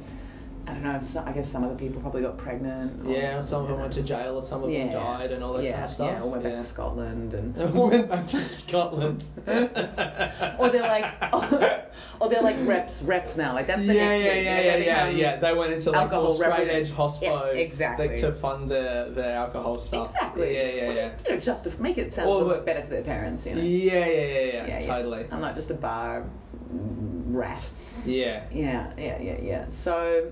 No, the com- comedy scene is the first where I really feel like it's just so cool to be able to go to all of these spaces where I have my own, like I'm here on my, like I have my own place in this community, yes. you know, like I'm doing my own thing and people like me for who I am. Yeah. You know, I'm not like, it's not like, oh, you don't quite fit in because X, it's like, no, everyone doesn't fit in, so we're all yeah, yeah, yeah. in this together. This like we're all... That we do. You know, we all watch each other fail yeah. regularly. Yeah. And it's this camaraderie nice of like, that was a bomb, yeah. yeah. And you can misread that, yeah. You know, shouldn't have tried that bit out. Oh no, like, yeah. and just and acknowledging each other's failures, but you know, also supporting each other in that, and then, you know, yeah, and and congratulating each other, and yeah. The Berlin scene is really oh, it's so sick, special. man. Yeah, it's so great. It yeah. reminds me so much of like the Melbourne scene is all my, you know, they're my fucking guys. Yeah, and I come over here, and this is the only city that I've found where it's like that. Like Melbourne is. London's yeah. crazy, man. It's such a lonely place to it's do comedy. It's lonely. Like the, I like it's I've met some lovely, lovely people there. Oh for yeah, sure. totally. Uh, and I have only done I've only done what like three or four. Four mics maybe. Yeah. Four mics in London. The mics in London are brutal though because those people have been circling the drain for ten years there doing those mics. Those. There yeah. are those. And, the, and and I mean, there's those Did in you do Melbourne. Did you do Comedy Car Crash? Uh, probably. At Lion's Den where you have to pay five. Oh yeah, I didn't pay. I refused to pay. I was lining up for it and then someone told me I had to pay and I was like, fuck you, I'm going to Party Piece. Okay. Yeah. They told me next time you don't have to pay. Well, I moved to London when I was two years in, and I, okay. I, at every step of my career, have had this idea that I was further along than what I was. So I already at that point was like, there's no way I'm paying to get on stage. They should be paying me, which they shouldn't have. I would have gone there and bombed, but... Yeah. I want to make some comment about white male privilege, but you're not oh, that yeah, white. Yeah, I'm, I'm, I'm white inside. I'm yeah, white in are, here. I, I was raised by yeah. white people, so you're, that rubbed you off come on from, me. You come from Adelaide. You're yeah, white. Yeah, yeah, you're yeah. super white. Yeah. Yeah, yeah. But, yeah, London, yeah, the, some of the comics you meet, they're... You know, the mics are so hard to... Like, people can't so easily do two or three night mics in a night. No and, way. And that was... I was actually going to move to London uh, middle of last year. I had another... When my contract got cancelled and I also yeah. broke up with that boyfriend that I had. Yeah. Everything... And I had a crisis with comedy. Mm-hmm. Everything just like... Blah, blah, blah, blah, blah. I was like, I'm moving to London. And uh, and I'm really glad I didn't. I started doing comedy again. I was like, no, no, no. The scene here is incredible. Yeah, the community it's so I have, good, man. I'm supported. I get I get spots all the time. I can I can practice five nights a week without really working that hard to do that. Yeah, and also no one's watching, so you're allowed to fail. Well, what do you mean no one's watching? Like, as in no people that like. There's no, there's really no chance in Berlin that you can do a show and then someone will go, hey, we want to give you all of these other paid gigs mm. and a tour and shit. Mm. And that's good. I reckon that's yeah. great. Like, the only people in Berlin who are making it work are, like, Tyrone or, um, what's that Romanian dude that I met the other night? Dragos. Yeah. And there's, like, a few other who, like, run their own tours. Yeah. But the industry isn't here, so you're doing it, it's like you're doing it behind their backs and you're developing, and then when you're actually yeah. really good, you can... This is, this is, like... There's a little incubator. This is high school. Or, yeah, yeah, it is. This is this yeah. is comedy high school. Yeah, yeah, yeah. Or more. It's more like uh, I don't know. High school's a little bit too diminutive, but like yeah, it's like comedy college. Yeah. Let's, let's call yeah, it that. Sure. Yeah, yeah. Let's put that nicer, little big it up. Nicer. Because high school's a little bit too immature. Like there's some really good comics here, and yeah. there's so much. Like you see the people that are working hard and. It's really cool, like yeah. the improvement, and yeah. So there are all these touring routes that are getting developed, which is great. I'm like, man, I'm thinking to come over to Berlin for three months next year, oh, that's and a good idea. Uh, and be based here and do tours around the Dragos model, man. Exactly. I've been talking to him. The guy's fucking keyed in. He's, He's a uh, genius. Yeah, I spend a bit. Of, I see Dragos most days at the moment, and yeah. we're we're actually. Um, we're moving. He uh, started the roast battle, the English roast battle here last year, and uh, I was on like I I love them so much, and mm-hmm. uh, and yeah, and so um, he's been looking for a venue, and so we're gonna start the next um, roast battle at Dinner Comedy on Saturdays every. Oh, on Saturdays. Yeah. Yeah. Yeah. That's sick. And we're gonna try out the first one. We're trying out in a different format. It used to be ro- like the classic format is um, roast battle, so. Ten com- well, more than ten comics. It would be like twelve comics, yeah. uh, one-on-one battles, yeah. um, with uh, like three-minute sets at the start, so that the audience gets a feel for the comics. Oh, okay, yeah. Because otherwise, oh yeah, they that's don't have true. Any investment yeah, yeah, yeah. in you. Like, yeah, yeah, yeah. Who that's, are you? Who true. Are you? You're just some guy. Like, like you need to give them a bit of information so that they're invested in seeing you burn. Sure. Um, but we're gonna do a different. Way. I want to try out a different style in Dragos too. Um, kind of like the celebrity roasts, but without it being the roast battle of. We've decided to call it, you might have seen, um, it's the Roast Battle Spit Roast special. Okay. Spit Roast in the sense That's that funny. everyone... Uh, so basically the same as the celebrity roasts, but there's not that celebrity, so everyone roasts everyone. Sure. So one person gets up so and roasts every So it's like a circle. Single, oh, a circle okay, yeah, yeah, yeah, it's a circle jerk. It's a circle jerk, exactly. We're going to call it circle jerk, and then we're like, it's more like a circle roast, but yeah, circle doesn't have yeah, enough yeah. of a... a punch to it. Circular spit roast? Circular spit roast, but spit has the idea of it being circular, so I was like, let's just call okay, it sure. roast. Yeah, yeah, yeah. It doesn't, no, whatever, doesn't communicate it that clearly, but we can no, explain no, no. it in the details. It doesn't matter. But we need to see how it works because it's not going to have that same... Um, yeah, and basically there'll be three, like the, the audience will vote the, the best three, and yeah. then they'll and then we'll build it up to a tournament, and then we're trying to find another venue where we can actually have like the like roast the final. battle final, yeah. and make that like a classy thing because dinner comedy is rough, like you know, yeah, yeah rough it's and tumble, and whatever. Chill. But that's great. But what's great about the the dinner comedy stage is that it has that whole little sitting area, so all the comics ah, can so actually can sit the there, around, yeah. and you can see their reactions, and they can rebut if they. You know, they'll, they'll say something, I guess, in yeah. response, but, um, yeah. You know what I reckon? I'm just going to tell you this now because I want someone to do it. What? Um, what I think the Berlin comedy scene needs, that all it's missing, so. is uh, it doesn't have... There's there's no top-level comics out here because mm-hmm. they have no reason to be here. Mm-hmm. Because comics like... Uh, I think Fern Brady's here next week. right? Uh-huh. But she's doing her own show. She's doing one night. Mm-hmm. If there was a club that mm-hmm. could bring Fern Brady from the U K out and pay her enough money to do Thursday through Saturday and have local comics support her mm-hmm. and do that every week, this scene would fucking be, would blow up, I reckon. I think that's what Cosmic Comedy tries to do. Doesn't they? Pay thirty euros. Oh man, they did not pay enough. They pay thirty euros. Absolutely. No good comics are coming out. No. I, like, and I'm I'm fucking no one, and even I'm like thirty fucking no, no, euros, it's man. Yeah, no, no, no, you no, know? thirty. Yeah, well, fifty. Yeah. I don't even know if that's if bad to say on a podcast. Look, but it, but it is what but it is. Everyone it, it is thinks what it is. The same it's thing. A great show. Yeah. I, so what I'm what I'm doing because I.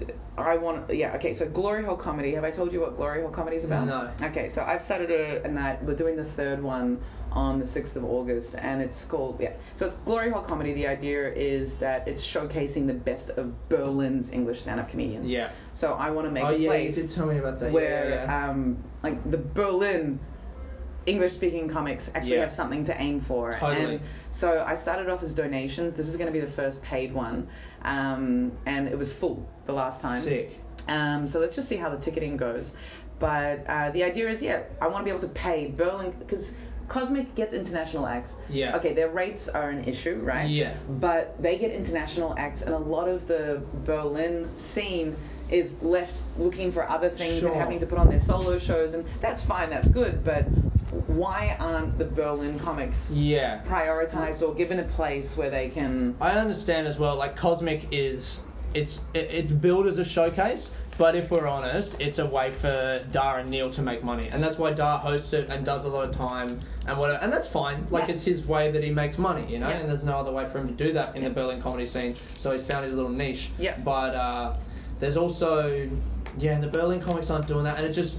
If like like me doing that show with Nick Cody, mm-hmm. you would never be able to do that show in Berlin. There's no Nick Cody here doing shows every week, or there's no someone at that level doing shows every week that everyone can go, how did they figure that out? So as much yeah. as everyone in Berlin is doing great, it's still an element of like the blind leading the blind. Yes. You know, because as soon as everyone gets to a certain point, they got to leave. They, they, uh, yeah. And, and so there's no there's no top level comics who have done like five years in the clubs playing in front of two hundred. To to fucking, you know. I think the main I think the main concern with, like, for example, getting getting international comics over, having them do four nights, yeah. having Berlin comics support. The issue is selling tickets. Yeah, totally. Because at the end of the day, like, okay, we do have this scene here, but Berlin is this place where everyone expects to pay very little. Yeah. Right. The idea, the um, the ex.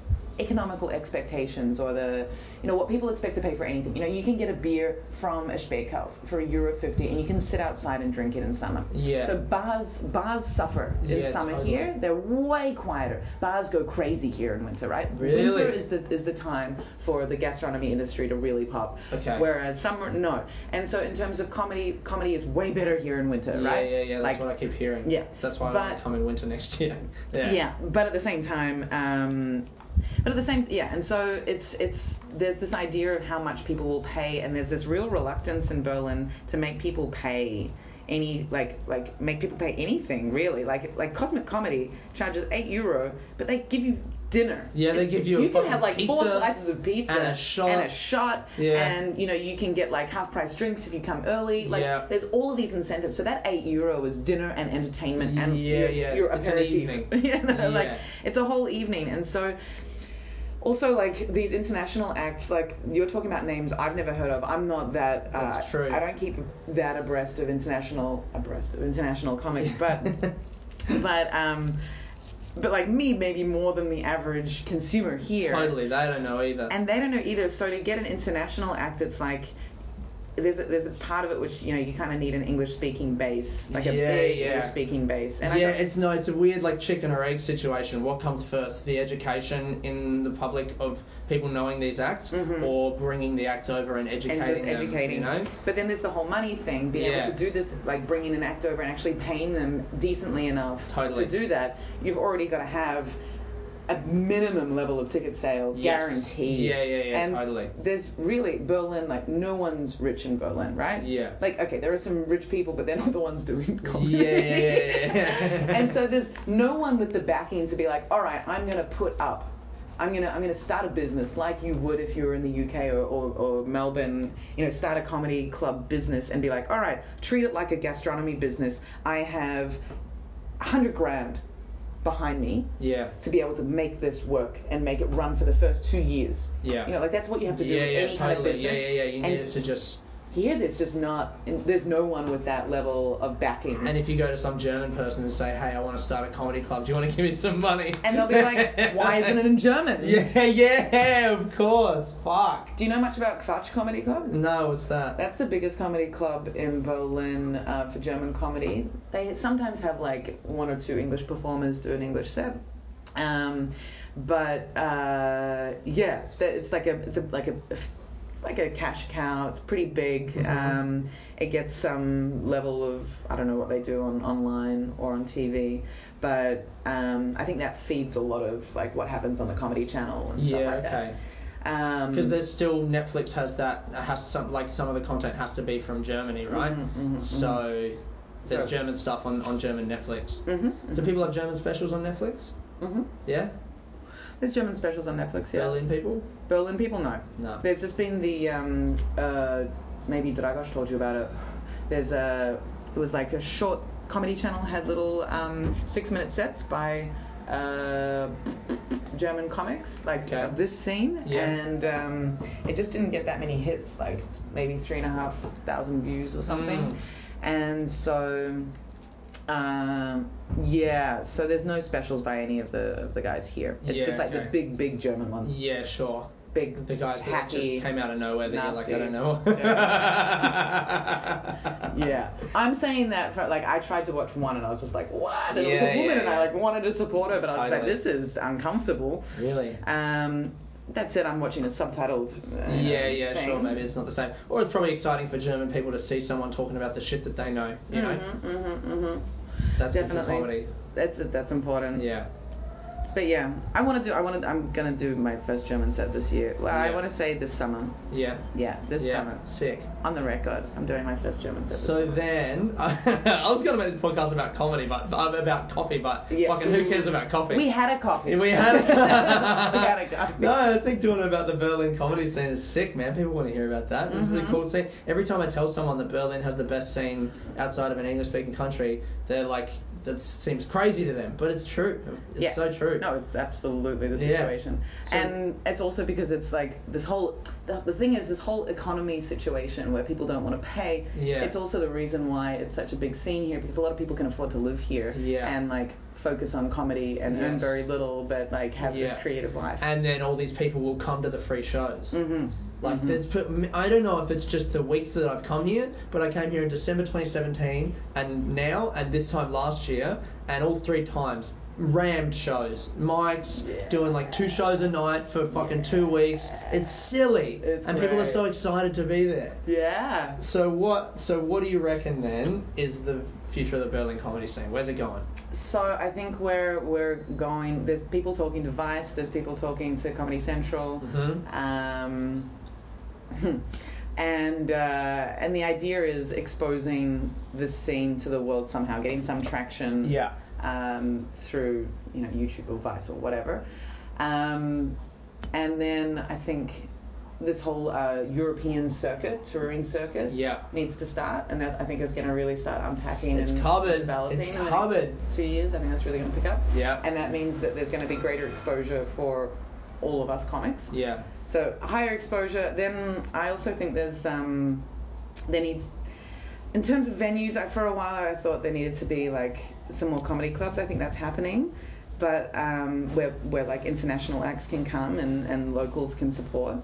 Um, but I think there also needs to be more uh, like YouTube content sounds dumb, but like videos. There yeah. needs to be more stuff that people can see online, and then they go, "That came from Berlin." Exactly, because yeah. we're all speaking English, so this has massive reach, yeah. and it can go yeah through the world much faster than any any German clip can. Yeah. And so I think it, it, it there needs to be this tandem approach, you know, multi uh, like armed approach of a European circuit. More um, clubs and shows bringing international acts as well as supporting the local comics. Yeah. And then um, content creation for, yeah. You just, you just presented like a Soviet-style five-year plan. We call it the Great Great Comedy Prosperity Plan. Yeah, yeah, that's the plan. Yeah, I've been talking to lots of Dragos about these yeah. things as well, because we're both. Yeah. I don't know, like, I'm not A D H D, but like I've got a lot of energy. No, fucking and... as soon as you find a thing that you love, you're excited to fucking make it good. Exactly. Yeah. And uh, and I'm happy to spend all my time working towards that goal. So, you know, we're talking a lot and trying to, yeah, just like support everyone. And we've got a few groups where we're trying to also improve our reach for just our marketing within Berlin. So like trying to bring together all the comics, because we're still relatively disorganized. Like it's it's only been like five years that the German comedy, like the Berlin English comedy yeah, scene's yeah. really mm, happening. Yeah, like Gemuse is like five years old, right? Yeah, yeah, most of the shows are about five or yeah, and or the longest shows. Yeah, yeah. And so, like, starting to work together and supporting the show. So, like, dumb shit, like Facebook al- algorithm stuff, you know, like, making sure that we all like each other's stuff yeah, yeah, on the yeah, groups. Totally. And, like, is that why people do that spot post on all the events? You know, when you have to, when you apply for a spot on oh, a, yeah. an event, everyone has to write spot to get a spot? Uh, that's just so that we can put a lineup together. Okay. Mm. I thought that was some Facebook algorithm shit. Mm, mm, mm, mm, mm. That'd be amazing if that helped no us. Because no, no one else does that anyway. It's only in Berlin that I've encountered that. It's so much easier to organise. It's so confusing to, like... Well, I, I mean, I just message people anyway. I feel like I don't do it. And then sometimes I'll message someone and they'll be like, can you write spot on mm-hmm, the page? And I'm mm-hmm. like, are you trying to... No, you know? it's it's really just because all the information's there, and that way we can just look at the discussion page. Oh, it's sick. Keep, keep, um... keep a record of who's been signing up and yeah. make sure that it's not too skewed. Yeah, and yeah, okay. It's just a, a nice... It, it feels like the easiest, like, email. Blah. Yeah, yeah, yeah. We've got the Facebook event. Use the Facebook event to organise the event. Like, sure. Yeah. And sure. then just Facebook... Mess- yeah, if you don't have Facebook in Berlin, you basically can't do stand-up comedy. Yeah. Yeah, I've had a few people come to Dinner Comedy and be like, can I have a spot? It's an open mic. I'm like... Gotta read the event page. Yeah, you can't yeah, just show yeah. up. Sorry, there's like two mics where you can do that. This is not one. Yeah. And uh, yeah, but I don't care. I don't. I don't mind using fa- like fa- Facebook no, is just a marketing fine. tool, and yeah. if we have to use that to organize events, I, it doesn't bother me. Totally. It's it's it's a machine. We can yeah yeah. I've just started using Facebook ads again. Um. Because it gives me peace of mind. Yeah. But I do, sure. I, of course, like we all hate Facebook. Yeah, but yeah, yeah, yeah. But you gotta this, use this it. is this is industry, you know. Yeah. Oh, I'm an artist, I don't like Facebook. Oh, no, well. You have to do it, man. The best people is someone like Dragos, who's fucking, he's keyed into the marketing side of things. Exactly. Ex- yeah, great. And then like, there's a few other people like Nir Sofa. Did you meet yeah, Nir? Yeah, yeah, I met yeah. Nir. Yeah, and yeah. Chris Doring. Yeah, yeah, yeah. yeah. Um, mm, mm, mm, mm. I don't know that much about Facebook really, but enough to be able to fill yeah. shows, I guess. Um, I might wrap this up, man. Yes. Thanks for fucking doing this with me. This has been heaps of fun. Yeah, likewise. Nice. I had a lot of fun. All right. Woo!